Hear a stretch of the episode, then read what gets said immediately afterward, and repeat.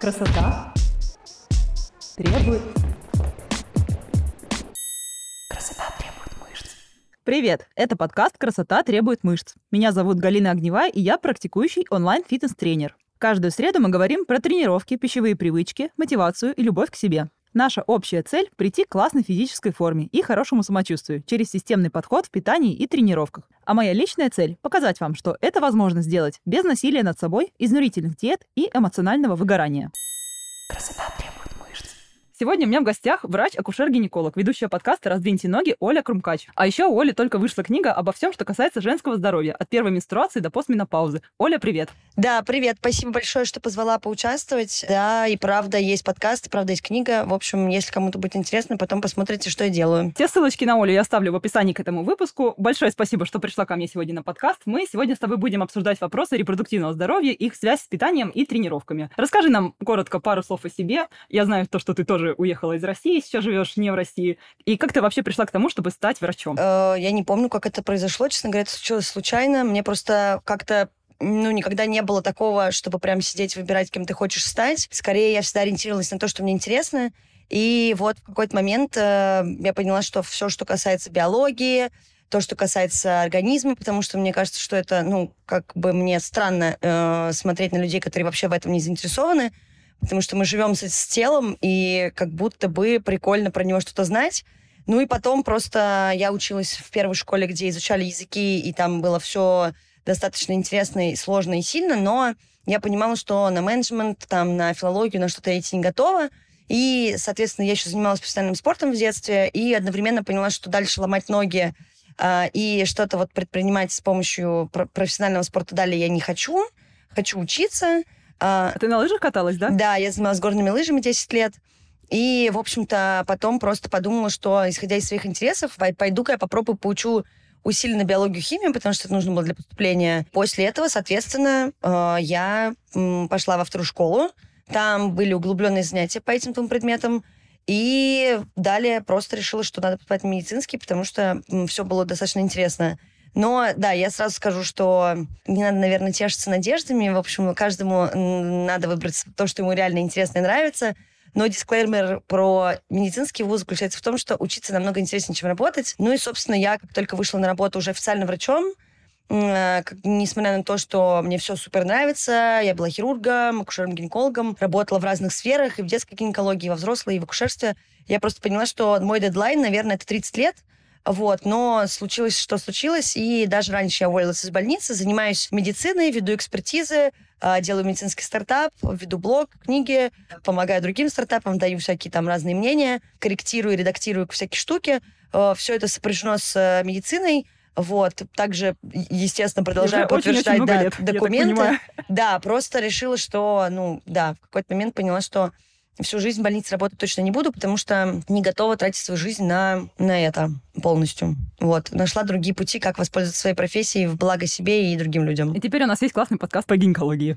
Да, раздвиньте ноги, слава богу, прямо радует своими статистиками и аудиторией, которая слушает. Отлично. Ну, давай тогда начнем разбирать вопросы. И какие-то вопросы будут лично от меня, как от тренера, и какие-то вопросы будут от моих подписчиков в сторис. И начнем с вопросов про менструальный цикл и тренировки. Я думаю, что каждый из нас вообще замечала, как меняется самочувствие и ощущения в разные фазы цикла, и ощущения от нагрузки это, знаешь, то хочется рвать, то просто хочется лечь на коврик и плакать и свернуться калачиком. Расскажи, пожалуйста, с точки зрения гинеколога, нужно ли регулировать нагрузку в тренировках в зависимости от дня цикла? А, я о, как бы всегда говорю, что все надо делать индивидуально потому что все рассказы о том, как мы себя чувствуем в зависимости от цикла, это среднестатистическая, очень субъективная оценка, э, во-первых, эмоционального статуса, во-вторых, самочувствия, что нельзя брать за какую-то аксиому и константу. Вот. Естественно, что э, кому-то будет достаточно пробежаться и лечь, лежать пластом во время менструации, а кто-то ведет здоровый образ жизни, не знаю, бегает, точнее, не здоровый, а кто-то ведет активный образ жизни, ему вообще все равно, что делать в менструацию, после и до. Как бы канонически опять же, среднестатистически принято, что во время менструации мы более вялые, можем испытывать какие-то, э, не знаю, смеш смешанные чувства, возможно, какую-то угнетенность, может болеть живот. ну, это все, в принципе, приводит к тому, что активность снижается. Но, как бы, во-первых, есть контрацептивы, во-вторых, как бы все разные, и нельзя говорить, что что-то делать нельзя. Разбирайтесь, пожалуйста, с тем, как вы себя чувствуете сами, с врачом, и смотрите только от того, как вы себя чувствуете в каждый день. Потому что, по идее, далее после менструации, якобы к моменту овуляции, все такие приподнятые, веселые, бегают, прыгают, а потом, соответственно, опять во второй фазе цикла тоже начинается какая-то усталость. И опять работоспособность опять падает, да, получается? То есть это такой вечно циклический процесс. Да, но я к этому отношусь максимально скептически, потому что я считаю, что это бред ориентироваться на то, что какими-то опросами было выяснено, что это так. Действие гормонов тоже на всех влияет по-разному. Поэтому надо смотреть просто, что кому комфортней, а, а как-то менять свою активность. По-моему, здесь э, самый лучший рецепт ориентироваться просто на себя и на свое самочувствие. Вот. Лишний раз себя лишать э, активности, если вы это хотите и любите делать, не стоит. Все эти байки там со школы, из университета о том, что э, вот, господи, у нас полкурса брали э, справку у врача на менструацию, чтобы не ходить на тренировки. И как бы в любом случае, да, в школе это другая история, но такой бред на самом деле. Я не знаю, откуда это идет. Считается, что там нельзя, видите ли, будет э, выделение сильнее у кого-то, кто-то умрет, потому что будет болезненней. Нет, изначально, если у людей есть какие-то предрасположенности к кровотечениям, болезненной менструации, во-первых, повод обратиться к врачу, а во-вторых, смотреть только на свое самочувствие. Потому что у вашей подруги, мамы, бабушки, может быть, что угодно, но это вообще не значит, что у вас то же самое. И опять же таки, если вы себя кайфово чувствуете и делаете все, что обычно делаете, и те же тренировки, то делайте их дальше. То же самое, как э, про беременность говорят, что э, забеременела, и надо все сесть, и по ходу вообще не вставать с кровати всю беременность. Но это же тоже полный бред. Да. да, потому что, ну, кто-то как бы привык тренироваться, и с какой стати нужно себя ограничивать, кто теперь как тюлень привести эти 9 месяцев, Естественно, там как бы в беременности свои нюансы, но по поводу менструации и цикла, пожалуйста, живите свою жизнь, как вам удобней. Да, да. Вот я тоже, как со стороны тренера, могу рассказать то, что у разных девушек абсолютно по-разному воспринимается субъективно нагрузка. И, конечно, часто бывает, что перед месячными она воспринимается субъективно как более тяжелая. И даже, знаешь, может быть такое, что на одну и ту же как бы кардио нагрузку пульсовая реакция может быть абсолютно разная. И, то есть именно в рамках одного организма.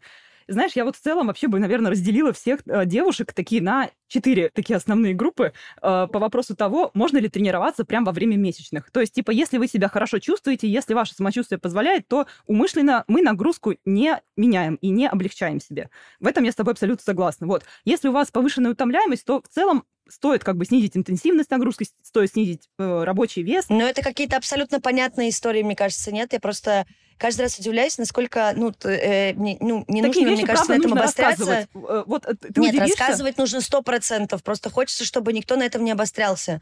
То есть как только мы вводим вопрос, который касается какой-то оценки, ограничений или чего-то еще, мы сразу это как бы немножко подсвечиваем.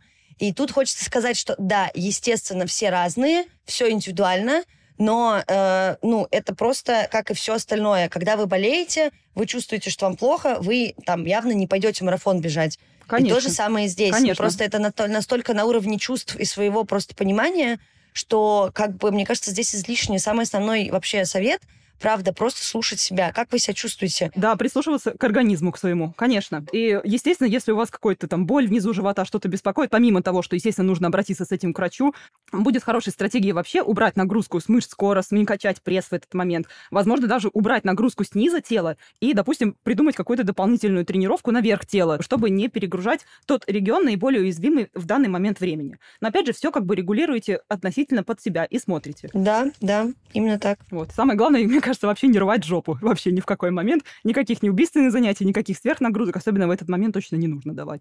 Слушай, а вот мы с тобой затронули вопрос боли во время месячных. Скажи, пожалуйста, вообще можно ли уменьшить боль от месячных за счет тренировок, за счет активности? Есть ли с этим какая-то связь? И как с этим можно работать? Она, она есть, но опять же, я не могу сказать нормальных процентов, нормальной статистики. Кому-то помогает э, делать легкие тренировки, кому-то не помогает потому что все-таки в любом случае физическая активность, она провоцирует работу сосудов, и бывает, что это помогает облегчить менструальную боль. Но я напомню, что болезненная менструация, особенно если это боли по шкале оценки из 10, да, превышающие цифры, если это постоянно в течение всего всей менструации, и вам приходится принимать препараты, да, обезболивающие, противовоспалительные, то это называется дисменорея. И с этим тоже нужно обратиться к гинекологу сначала, прежде чем пытаться вылечиться на нагрузками и упражнениями. Соответственно, кому-то, опять же, помогает, кому-то нет. Ответ будет точно такой же. Все индивидуально. А скажи, пожалуйста, есть ли какой-то нормальный уровень боли от месячных? Я поняла то, что если у тебя в течение всех месячных, всех дней болезненные ощущения не проходят, есть ли какой-то вот порог, э, после которого нужно бить тревогу и идти к гинекологу? А, желательно всегда, когда болезненная менструация, идти к гинекологу. Потому что я не могу сказать, э, по шкале из 10 баллов, которые относятся к реанимационной шкале, к сожалению, это не оценивается, потому что у кого-то интенсивная боль может быть в первый день, у кого-то она может продолжаться. Естественно, если подтягивает живот чуть-чуть, и вы пьете там одну таблетку обезболивающего в первый день, это как бы не особо проблема, потому что в любом случае матка напрягается и будет вызывать какие-то болевые ощущения неприятные. Но все, что как бы уже так, что вы пьете несколько таблеток, и в принципе первый день для вас это вот тот день, когда вы начинаете уже как бы готовиться, что сейчас будет болеть живот, лучше обратиться к врачу, потому что есть дисменорея, болезненная менструация, и это тоже вопрос к гинекологу. Поняла. Скажи, пожалуйста, вообще в целом тренировки могут влиять на регулярность цикла положительно или отрицательно? Тренировки, да, усердные тренировки, особенно в подростковом возрасте, когда люди занимаются спортом активно, или даже, неважно, там, да, это может быть и во взрослом возрасте, могут приводить к нарушению менструального цикла, в том числе а, например, да, даже вот если это подростки, то может случаться такая история, как аминорея, то есть месячные не наступают вовремя, они должны начаться да, до 16 лет, ну и, соответственно, во взрослом возрасте на фоне тренировок очень активных, опять же, у всех разная корреляция, нет такого, что я могу сказать, какое количество будет влиять. У всех это по-разному. Вот, каждому достаточно своей дозировки. Э, на фоне просто да, того, что мы занимаемся спортом, в том числе вырабатываются гормоны, в том числе вырабатывается кортизол. Ну и, в принципе, там идет выработка других гормонов, и пролактин по-другому может вырабатываться.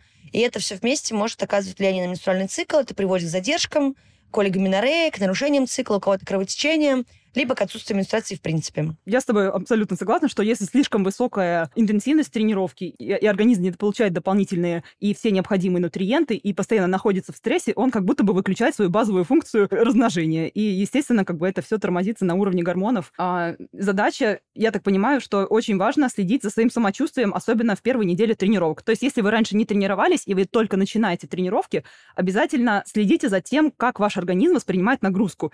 Не появляются ли у вас проблемы проблемы с менструальным циклом, нет ли задержки менструации, нет ли каких-то изменений в характере кровотечений и так далее. То есть за этим тоже очень важно следить, особенно если вы раньше не тренировались, но начинаете тренироваться. Да, да, конечно. Скажи, пожалуйста, что вообще делать, если пропали месячные после полугода тренировок? Это вопрос от подписчика. Э, идти к акушер-гинекологу. Я не буду давать рекомендации онлайн, Хорошо. да. Идти к врачу. Вне зависимости от того, сколько времени прошло с момента, когда у вас пропали месячные, насколько задержка и так далее, любые изменения в менструальном цикле, необходимо все это да. обсуждать с врачом. Сразу же консультация угу. гинеколога. Красота я сама и мои подопечные сталкивались с ситуацией, что гинеколог прям категорически против работы с весами. Типа, что тяжести нельзя поднимать, вам еще рожать, не больше 5 килограммов. Скажи, пожалуйста, правда ли, что от поднятия тяжести может быть опущение внутренних органов? Да, может быть. Э, опять же таки, кому-то достаточно гантель, кому-то надо потаскать чемоданы пару недель. Но да, э, любой, любая физическая нагрузка активная с большими весами э, может спровоцировать да, ригидность мышц тазового дна, и, соответственно, как только они начинают э, становиться ригидными, ослабевают, э, может провести это к тому, что будут э, опускаться органы малого таза. Может быть, цистоцели, когда проваливается стенка мочевого пузыря, может быть, опущение просто органов малого таза. Вот. Но, опять же, это все зависит там, от, э, в принципе, телосложения, от того, что, сколько килограммов поднимаете и как часто, роды, не роды в анамнезе, беременности, не беременности и дополнительные заболевания. Поэтому тут, опять же, кому-то не страшно, кому-то страшно. А врачи просто, особенно на постсоветском пространстве, любители по, по как бы перебздеть, чем не добздеть. Да. Нет, не пугать, а просто перестраховаться, потому что у нас так медицина устроена, и общение врачей с пациентами. И, соответственно, многие просто всем рекомендуют одно и то же, дабы исключить как можно больше осложнений. Вот, поэтому в целом рекомендация обоснованная, но я бы не сказала, что обоснованное абсолютно сто процентов всем надо обязательно это проговаривать. Слушай, я вот с тобой тоже хочу согласиться. Здесь то, что это и вопрос системы взаимодействия между врачом, тренером, допустим, и э, клиентом, который хочет тренироваться и работать в том числе с весами. И тут важно как бы понимать, что именно такое понятие, как большой вес, нет такого понятия именно априори. То есть он для кого-то большой, ну, как бы, условно, один и тот же вес для одного человека может быть большим, может быть маленьким. И... Ну, да, опять же, это как бы никогда не стоит начинать, если вы никогда ничего не делали, брать сразу там 20-килограммовые, не знаю, штанги или что-то такое. Ну, опять же, согласна, да, тут как бы добавить нечего. Угу. Скажи, пожалуйста, а как вообще понять то, что есть проблема с мышцами тазового дна? Сейчас, знаешь, очень много предлагают различных таких диагностических критериев, там, по выпирающему низу живота, форме пупка, ягодичным складкам, типа, там, дряблой внутренней поверхности бедра. Как понять, что что-то не так, и что нужно идти к гинекологу, что есть проблема? Я даже не знаю вот эти вот признаки, там, проляжки, про все остальное. Это просто из интернета. Э, они, я так понимаю, не, некорректно их использовать. Наверное, да. Не знаю такого, не могу сказать, не читаю про, про, про, про вот эти все штуки. Что касается опущения органов малого таза, ну, во-первых, это как бы есть э, признаки, к сожалению, невидимые, поэтому рекомендуется ходить раз в год к гинекологу, потому что может опускаться шейка матки ниже, и вы можете этого не чувствовать. Вот, может просто начинать, да, проседать э, стенка передняя, да, на промежности, вообще, в принципе, на Э, получается, со стороны вульвы, уретра, вот эта вот вся часть. А далее что начинается? Э, это какие-либо выделения, допустим, это, ну, точнее, не допустим, а это моча, да, то есть выделение мочи при кашле, при смехе. Недержание мочи, да? да? недержание мочи при кашле, смехе, прыжках.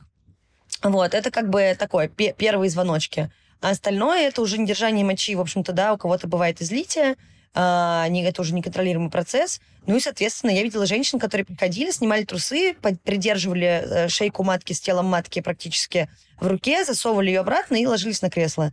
То бишь, это обычно видимые признаки, а все, что касается невидимых, а, пожалуйста, вот про там складки, ляжки, животы и пупки, я напомню, что пупок – это брюшная полость, и там кишечник. Это вообще никак не связано с органами малого таза, и тем более с тазом дном. И если у вас вдруг какие-то проблемы с пупком и что-то начало вываливаться из живота, то лучше сходить к хирургу, потому что это может быть грыжа. Что касается там э, складок и ляжек, это я вообще даже браться не буду обсуждать. Поэтому вот раз в год гинекологу, потому что опущение органов малого таза диагностирует тоже гинеколог.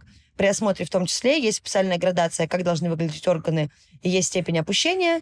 Ну и, соответственно, далее это уже какие-то клинические симптомы, которые могут сопровождать. В частности, это все-таки уже болевые ощущения и органы да, начинают опускаться. Это не пропустить, это легко заметить.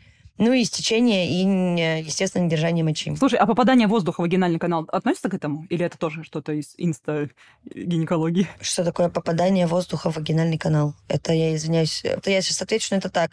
А, во-первых, во время секса воздух сам проходит во влагалище, ну, потому что это полая трубка, а, она не закрыта, и как поршнем воздух туда может заходить. Естественно, это нормально. То же самое, если вы, например, как я любите прыгать в воду с каких-либо волнорезов или скал, а потом обычно после таких прыжков еще полдня ходишь, из тебя вода выливается, потому что влагалище — это сосуд. Он хоть и ограничен брюшной стенкой и закрыт, но это как бы вот в рот же может воздух попадать, вот во влагалище тоже. К мышцам тазового дна это вообще никак не относится. Очень хорошо, что мы с тобой про это проговорили, правда, потому что очень часто я сталкиваюсь сама с тем, что запугивают девушек вот именно такими, как бы, знаешь, обычными вещами, то, что в целом происходит в норме в женском организме, говоря то, что это какая-то не норма. Ужасно. Говоря, что это какая-то дисфункция, что это срочно нужно лечить и там, естественно, покупайте курсик про тазовое дно. Ну, знаешь, вот, вот эти все курсики и коучинги надо делить на два, пожалуйста. Думайте головой, когда все это читаете, это, это очень-очень... Это вот проблема сегодняшних медиа и проблема сегодняшних э, в целом вот этих всех новостных повесток и того, как легко стать экспертом в том, где человек вообще не эксперт. Пожалуйста, включайте разумное мышление, молю. Абсолютно согласна. Скажи, пожалуйста, а вот твое мнение, нужно ли вообще дополнительно отдельно укреплять мышцы тазового дна и как это правильно делать? Опять же, вопрос у меня из-за того, что очень много разных курсов с различными упражнениями, кегеля, различные там тренажеры, вагинальные шарики, тренажеры с обратной связью там и так далее. Нужно ли вообще как-то так сильно заморачиваться? Вообще сейчас рекомендуется делать всем, особенно старше 25 25 лет, э, особенно тем, кто рожал кто были беременности. Вот, э, но, естественно, я вот не знаю, курсы по тазовому дну, вот я видела недавно одну блогерку, ну, короче, у меня есть вопросы к этому всему. Но те, у кого были множественные роды и реально началось там недержание и все, дополнительные тренировки явно имеют смысл, именно вот, ну, специализированные комплексом. Это правда. Всем остальным достаточно тренироваться. Упражнение Кегеля — это две строчки в Гугле, не на форуме mama.ru, а просто на сайте как бы kegel.com, потому что есть сайт, есть Википедия, что угодно. Откройте любую статью. Это простейшие упражнения, которые не занимают много времени. Далее уже для тех, кому интересно, это просто более эффективно, и меньше времени нужно этим заниматься, используя какие-то секс-игрушки, гаджеты и все остальное просто для утяжеления. Ну и тем более, естественно, после беременности и родов советуется это делать не просто, а как раз-таки с утяжелением. Это как раз шарики, там какие-то специальные яйца, еще что-то. А, в этом смысл, естественно, есть, потому что это профилактика по дополнительных осложнений, в том числе, да, это в основном послеродовые осложнения и в возрасте постменопаузы, потому что а, либо чаще всего это какие-то анатомические проблемы и недержание, и там опущение может случиться просто спонтанно. А второй вариант, естественно, это множественные роды и беременности, хотя многим хватает и одной беременности, одних родов. Ну естественно, это возраст, э, потому что мы не молодеем, эстроген вырабатывается меньше, вот, э, ткани становятся более, точнее, наоборот, становятся менее растяжимыми, более травматичными. Ну и как бы понятное дело, что основная когорта женщин с недержанием и жестким опущением, там, третьей степени, это 55+. плюс. Либо женщины, у которых там три, вторые, третьи, четвертые роды. А, да, заниматься надо, но как бы не, не обязательно всем покупать эти шарики, а, записываться на коуч-штуки и тренироваться там просто до, до усеру а, с этим прессом и дополнительными занятиями. Нет, можно просто сокращать мышцы а, по инструкции. Это не занимает много времени. Там есть градация по как увеличивать и не как увеличивать. Вот я сейчас сижу, и как бы в целом можно спокойно продолжать это делать. Как видите, я продолжаю разговаривать, ничего мне не мешает. И как бы гаджеты это уже на ваше усмотрение. Вот. И опять же, всегда можно обратиться к гинекологу и спросить, надо мне что-то делать или не надо. Потому что и нужно ли это делать там с гинекологическим писарием, или с какими-то приблудами, или достаточно просто обычных самых э, кегелевских э, занятий. Да, я абсолютно с тобой согласна. И в вопросе профилактики, и в вопросе обязательности тренировок мышц тазового дна, если уже есть какие-то проблемы, связанные там с опущением и так далее. Единственное, знаешь, я вот даже по своему опыту и по опыту а, общения с, с подопечными и в целом с девушками знакомыми, важно в этом вопросе не просто уметь все сжимать и все разжимать там, а именно, ну, допустим, отслеживать и уметь это делать правильно в соответствии, допустим, с инструкциями, про которые ты говоришь, или, допустим, тоже в зависимости от того, там, если вы с кем-то консультируетесь, с каким-то врачом, допустим, гинеколог, я уверена, что тоже вас научит правильно сокращать именно мышцы тазового дна, чтобы это, знаешь, было такое, что э, не, не было такого, что просто очень многие девушки путают сокращение, допустим, мышц тазового дна и ягодичных, то есть они не могут их разлепить, то есть у них одновременно и то, и то сокращается, или, допустим, им кажется, что они сокращают мышцы тазового дна, но они, допустим, их наоборот вытуживают. Ну, то есть для них это ощущается. Да-да, обязательно надо почитать инструкцию и посмотреть, как э, это делается. Есть определенные, прям реально это ну, целая инструкция, посмотреть, э, как и что, и даже есть советы, да, как не надо делать, где очень подробно все описывается. Да, потому что во время выполнения этих упражнений оно, наоборот, оно еще больше повышает контрибушное давление, оно еще больше может спровоцировать опущение э, тазовых органов. Да. Вот, поэтому очень важно вот эта степень, э, как бы, понимания того, что вы делаете, степень контроля и постепенная вот эта прогрессия, о чем ты тоже сказала, то, что мы от простого, как бы, к сложному. Вот, и по, по поводу того, чтобы обратиться к гинекологу, правда, это тоже очень важная рекомендация, потому что, мне кажется, знаешь, мыш, мышцы тазового дна, они, особенно у девушек после родов, если есть какие-то, не знаю, особенно там склонности, может, возможно, какое-то особенность строения соединительной ткани, э, Бывает такое, что, правда, их сложно прочувствовать. И вот это изолированное сокращение, ну, возможно, стоит как бы именно проводить с мануальным сопровождением как раз у гинеколога, вот. И как бы это, и гинеколог вам может дать визуальное понимание, ориентиры, как именно вам в дальнейшем самостоятельно укреплять их в повседневной жизни и уже, допустим, имплементировать в тренировку, то есть именно внедрять в рамки своей повседневной активности, сидите, вы стоите, поднимаете тяжести, то есть чтобы у вас э, мышцы тазового дна э, включались в процесс, в том числе и поднятия тяжести. Да, Абсолютно так. Слушай, а вообще могут быть ли вот тренировки тазового дна опасны? Я, допустим, слышала про то, что нельзя тренироваться там, если гипертонус, допустим, мышц тазового дна, это тоже может спровоцироваться еще обострение более сильное. Да, конечно, может. Ну, э, может. Во-вторых, многие их делают неправильно, потому что им неправильно объясняют. А как раз то, что ты говорила про натуживание, это абсолютная правда. Кто-то зачем-то делает упражнения э, в тех как раз состояниях, когда это делать нельзя. И заканчивается это просто тем, что, да, может опять же ухудшаться недержание, а у кого-то начинаются еще другие какие-то проблемы. Вот, плюс, э, ладно, там недержание мочи, окей, у кого-то задержки мочи могут случиться, у кого-то актодификации как-то начинают портиться, потому что ну, люди просто неправильно делают, мышцы по-другому начинают работать, мышечная память вырабатывается, и все. Но это как бы уже такие прям преувеличенные штуки, это надо прям постараться. Но, естественно, да. У меня было много пациенток на онлайн, которые приходили с вопросом, как бы уточнить и спросить, просто чтобы было разъяснение. Во-первых, никто не обращает внимания. Очень часто люди гонятся как бы за бабками и за тем, чтобы было больше и больше тренировок клиентов. Ну и приходят девчонки на маленьком сроке беременности, у них там, допустим, угрожающий выкидыш. Никто их вообще не спрашивает, как они себя чувствуют. Окей, естественно, это двусторонняя проблема, и женщины сами должны как бы думать и понимать, что если у нее угроза сейчас, она себя нехорошо чувствует, то, наверное, стоит как бы об этом подумать. Вот, но э, потом просто, ну, усиливается кровотечение, и как бы добрый день. А что, а, а коуч, тренер такой, ну, а что, потренировались? Это у вас по-другому случилось. Но как бы если уже была угроза, скорее всего, тренировки могли это спровоцировать дополнительно. Слушай, ну да, вообще это, это все на самом деле очень страшные вещи. И когда, когда тренеры берутся тренировать девушек во время беременности, не обладая нужными для этого знаниями и опытом, вот. И когда девушки со своей стороны доверяют свое здоровье и свою жизнь, э, не проконсультировавшись, допустим, с врачом о том, а можно ли, допустим, сейчас в этом триместре конкретно, допустим, ей тренироваться, какие конкретно нагрузки ей допустимы, допустим, и на что ей нужно обратить внимание в своем самочувствии. Вот. Поэтому это тоже очень такой важный момент. А еще, знаешь, мне кажется, вообще сейчас среди такой в тренерской среде есть такая тема, что два полюса тренеров. Есть одни те, кто прям вот запугивают, что вот, тренируем только тазовое дно, больше ничего не тренируем два месяца, нельзя вообще ничего делать, только лежите. И есть, типа, другие, те, которые просто как бы смеются и такие, ну, просто делайте силовые тренировки, типа, и будет у вас, типа, все нормально.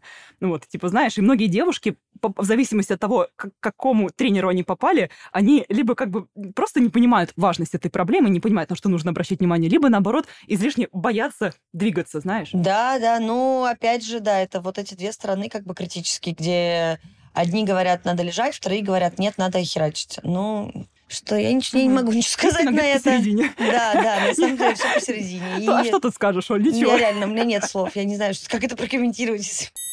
Красота требует есть вопрос от э, подписчицы. Если я планирую беременность, нужно ли как-то изменять нагрузку или можно просто продолжать тренироваться как обычно? То есть это вопрос не про беременность, а про планирование, подготовку. Есть ли какие-то рекомендации у гинеколога в этом? Продолжайте ваши тренировки. Ну, как бы, если вы себя хорошо чувствуете, просто продолжайте их.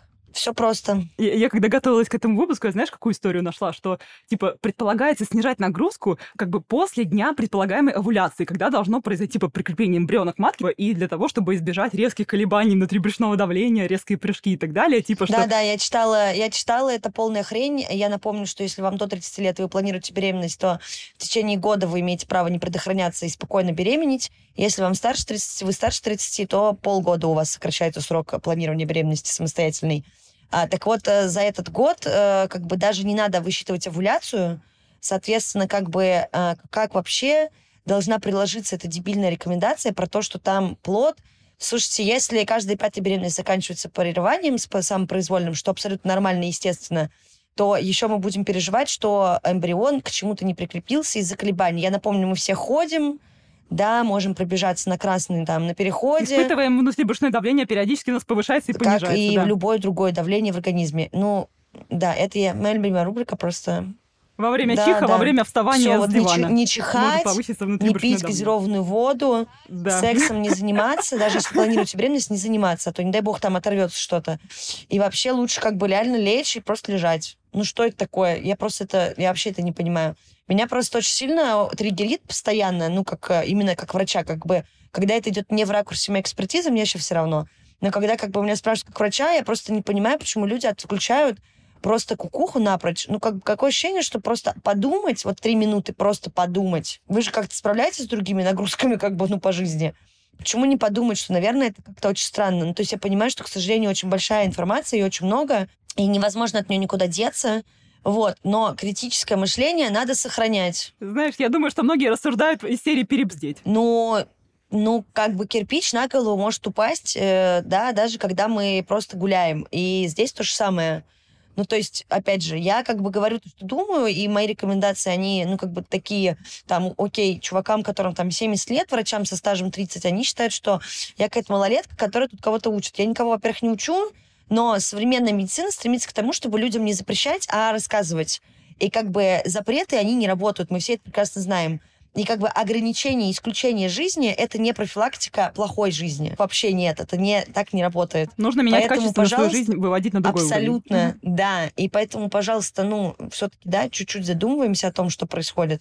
И как бы из этого уже дальше рассуждаем. Хорошо, давай двигаться дальше. У меня было много похожих вопросов про оральные контрацептивы. Знаешь, я сама часто сталкиваюсь с жалобами, что мне назначили оральные контрацептивы, я за год набрала 20 килограммов, и по этой причине вообще боятся использовать контрацепцию. Скажи, пожалуйста, влияют ли они на вес тела, и вообще все ли так страшно? Опять же, 100-500 миллиардов тысяч исследований лежат в открытом доступе. Вот опять же, не на сайте mam.ru, а как бы на сайтах с исследованиями, где написано, что а, прямой взаимосвязи между приемом контрацептивов и а, повышением веса, да, именно жировой ткани и вот этого всего набором веса с тем же рационным питанием и всем остальным, и этой связи не найдено. Первые три месяца, у кого-то первые шесть месяцев после приема, после начала приема гормональных контрацептивов может увеличиваться аппетит, это факт.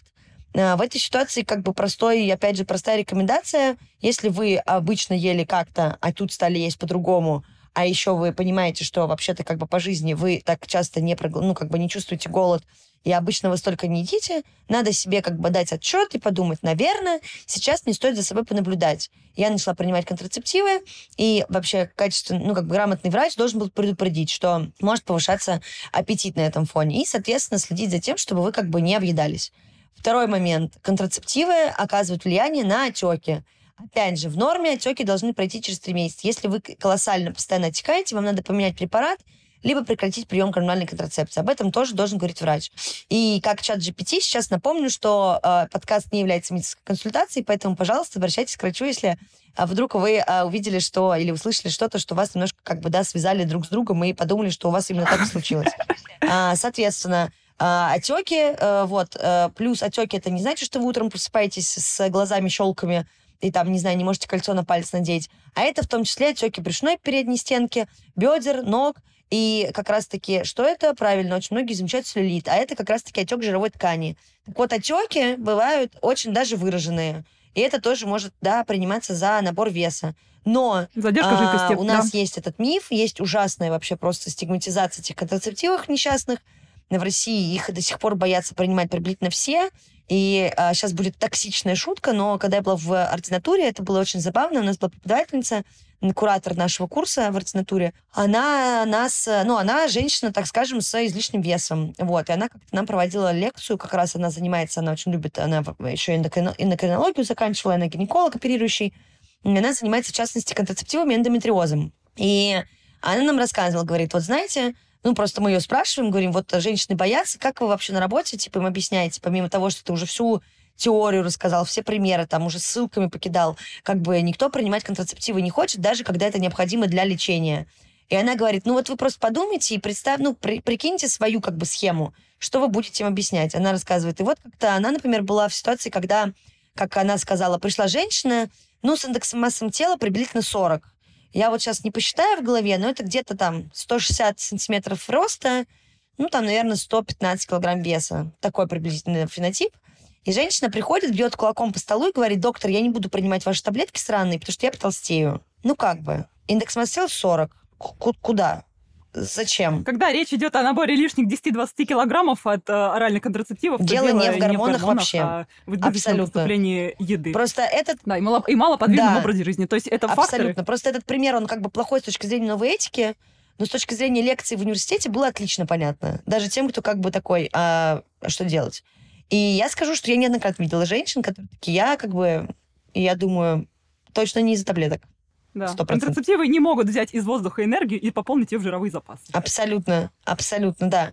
Но с отеками, да, вообще доказанная штука, к сожалению, угу. бывает до критических историй. Угу. Это нормально, но э, смотрим, как себя чувствуете, обязательно консультируйтесь с врачом, да, по ходу приема.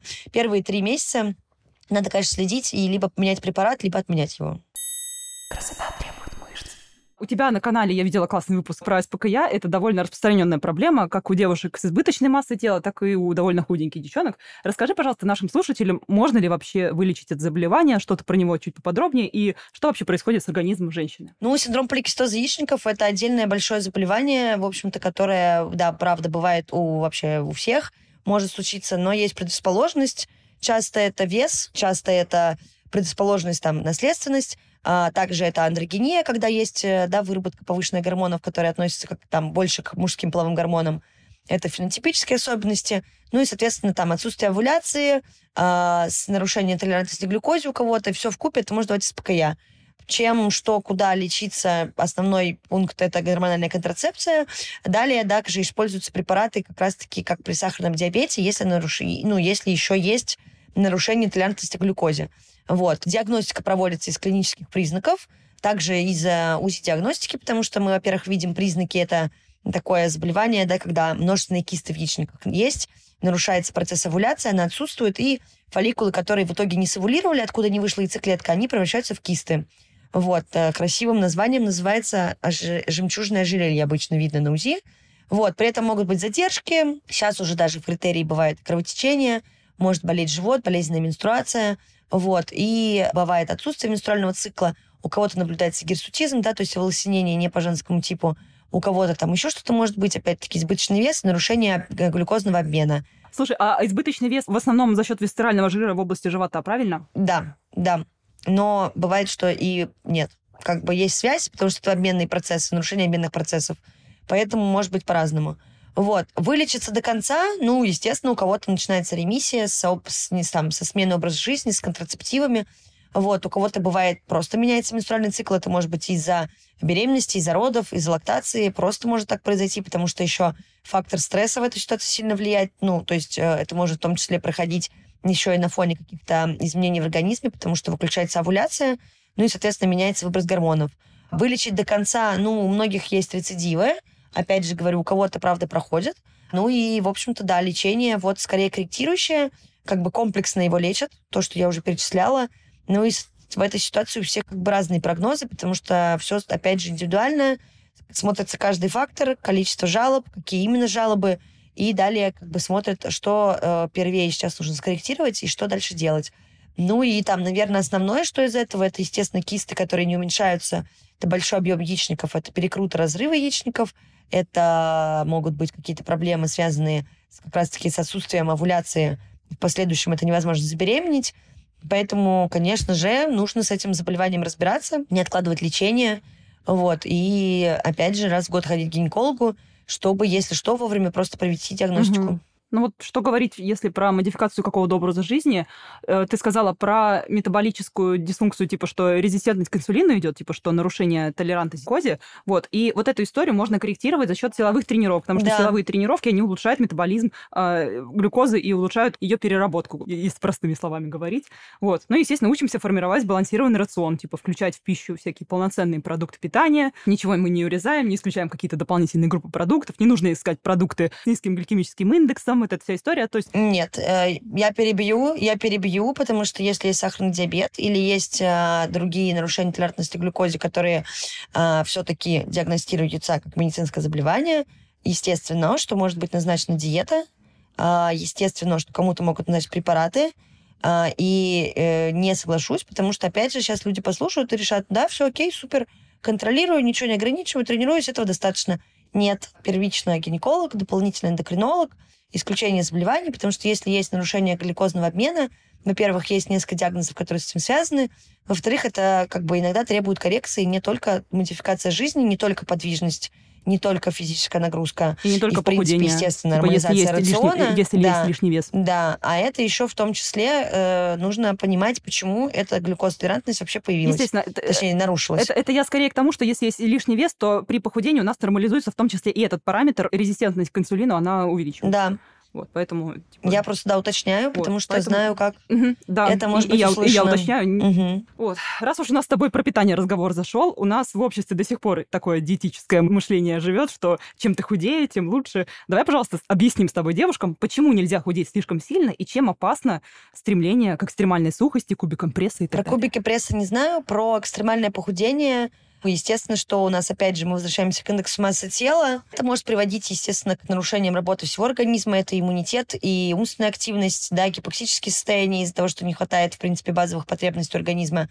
Ну, а в касаемо гинекологии, это, конечно же, во-первых, невозможно, скорее всего, забеременеть, если это критическая потеря массы тела.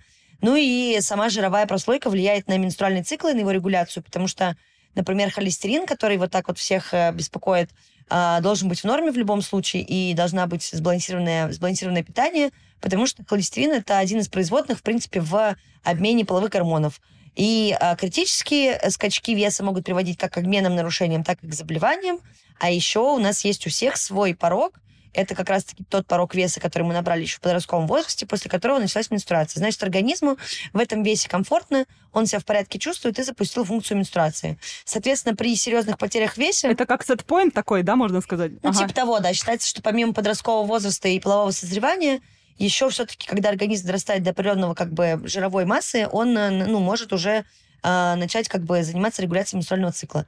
Ну и, соответственно, при резких потерях веса, критических потерях веса, у нас летит менструальный цикл, это может привести к, собственно, в вторичную аминорею, то есть отсутствие менструации, как бы когда она ранее была зарегистрирована. И давай тогда рассмотрим вопрос веса с другой стороны. Некоторые активно пропагандируют мнение о том, что вообще можно не обращать внимания на лишний вес и так далее. Расскажи, влияет ли избыточный вес на женское здоровье? То есть мы с тобой обсудили низкий процент, слишком низкий вес, и давай другую крайность рассмотрим, когда у нас избыточный лишний вес. Ну, естественно, может влиять, потому что как бы лишний вес э, стоит э, как, э, как одна из причин практически всех заболеваний. Сосудистые, обменные, э, нарушения, э, ну и даже тромбозы, э, допустим, восстановление, сама беременность тоже не будет проходить благополучно, если есть большой лишний вес. Соответственно, опять же таки, бывает, что это еще может приводить к нарушениям, в том числе сахарному диабету, это куча заболеваний, инсульты, инфаркты, все это стоит как бы в факторах риска вместе с лишним весом. Ну и по гинекологии, в частности, как бы очень часто связывают аномальные маточные кровотечения, гиперплазию эндометрия, раки, тоже с лишним весом, потому что лишний вес это как бы такое... Вокруг него много чего крутится в организме, и, естественно, это вызывает кучу разных проблем. А также э, как раз-таки поликистоз яичников чаще все-таки возникает да, на фоне нарушения метаболизма, и лишний вес тут тоже стоит в этом же ключе.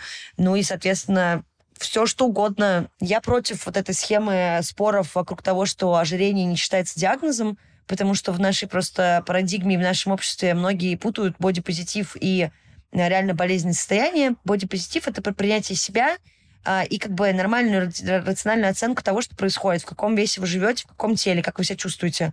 А ожирение, к сожалению, как бы, да, бывает э, очень по-разному проявляется. И бывает, что с, как раз-таки сопряжено с заболеваниями, а бывает, что приводит, наоборот, к заболеваниям.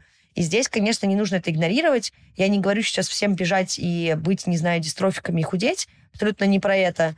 А есть просто, естественно, как бы я говорю, просто это сбитая штука, потому что в любом случае это достаточно спорная тема. И э, рекомендовать сейчас почитать, там, посмотреть я тоже не буду, потому что я считаю, что я пока не научилась корректно говорить на эту тему, но есть заболевание, да, э, оно реально считается официально зарегистрировано как заболевание, это огромная проблема.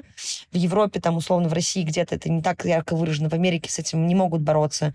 У них огромная смертность в связи с гиподинамией и ожирением. И я не хочу обесценивать бодипозитив, просто многие, к сожалению, не разграничивают два этих понятия, и как бы это приводит, опять же, таки к неправильной информации, к дезинформации и вот к этому вот буму. Поэтому это абсолютно не так. И как бы большинство людей, кто приходит с лишним весом к гинекологу с проблемой отсутствия беременности, если это критические показатели, они получат рекомендацию снизить вес. Потому что невынашивание, потому что гиперплазия, потому что нарушение обмена гормонов – это все тоже может вытекать из лишнего да. веса, И не потому, что это вопрос не принятия или принятия своего тела, это просто вопрос качества жизни, это вопрос да, вашего это здоровья. Вопрос, да, здоровья.